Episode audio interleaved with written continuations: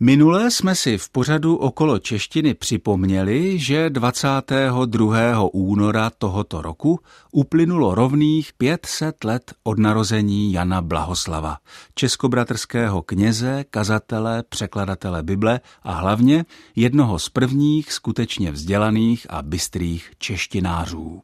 Číst si jeho gramatiku českou, což je rozsáhlý spis, ve kterém Blahoslav podává obrovské množství svých pozorování mluveného i psaného jazyka ve druhé polovině 16. století, to je skutečně lingvistický požitek, navíc někdy obohacený i nezáměrnou komikou, jak už to u starých textů bývá. Tak například na straně 120 Blahoslav pokládá citoslovce hle za příliš nízké na to, aby bylo užíváno v biblickém překladu. Píše tu doslova, cituji. Hochovská těto věc na všelikém místě, kde stojí latině ekce, český hle položiti. A to ještě v zákoně páně, kterýž ne k tomu vyložen jest do češtiny, aby jej sobě toliko pohůnkové na pastvišti čtli. Konec citace. Blahoslav byl totiž toho názoru, že mnohem lepší je překládat pěkně po staročesku aj, například aj pana počne. Těch slov, která Blahoslav nerad pouštěl do biblického překladu, bylo víc, mimo jiné také slovo poněváč se mu nelíbilo.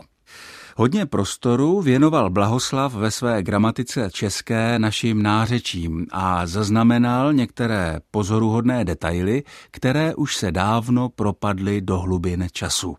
Například pozoroval nářečí v Ivančicích, které leží asi 20 kilometrů na jihozápad od Brna a ve kterých měla jednota bratrská významné centrum a mimo jiné tiskárnu.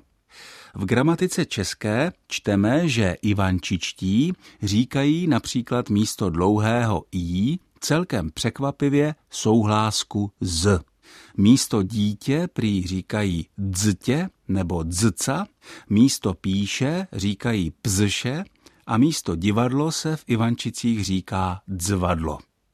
Blahoslav byl i dobrým pozorovatelem jiných slovanských jazyků, samozřejmě jen těch, které byly v doslechu. To je případ polštiny, ke které se Blahoslav ve své gramatice opakovaně vrací a připomíná, že, cituji, blízko máme Poláky a po Čechách a po Moravě nemalo se jich výdá zvláště nyní v klášteřích, kdež téměř spíš Poláka, nežli Čecha nebo Moravce, kázati nebo mši sloužiti uslyšíš. Konec citace. Ačkoliv Blahoslavova řeč nám dnes může znít šroubovaně a papírově, Jan Blahoslav sám byl nepochybně člověkem velice praktickým, živým, vnímavým a především vlivným. Díky tomu, že se především jeho překlad nového zákona stal vzorem opravdu vytříbené češtiny, sahá Blahoslavův vliv přes pět staletí až k dnešku až ke spisovné češtině, kterou vysílá například Český rozhlas Olomouc. Od mikrofonu, vzdáleného pouze 21 kilometrů od Přerova, Blahoslavova rodiště, vás všechny zdraví Ondřej Bláha.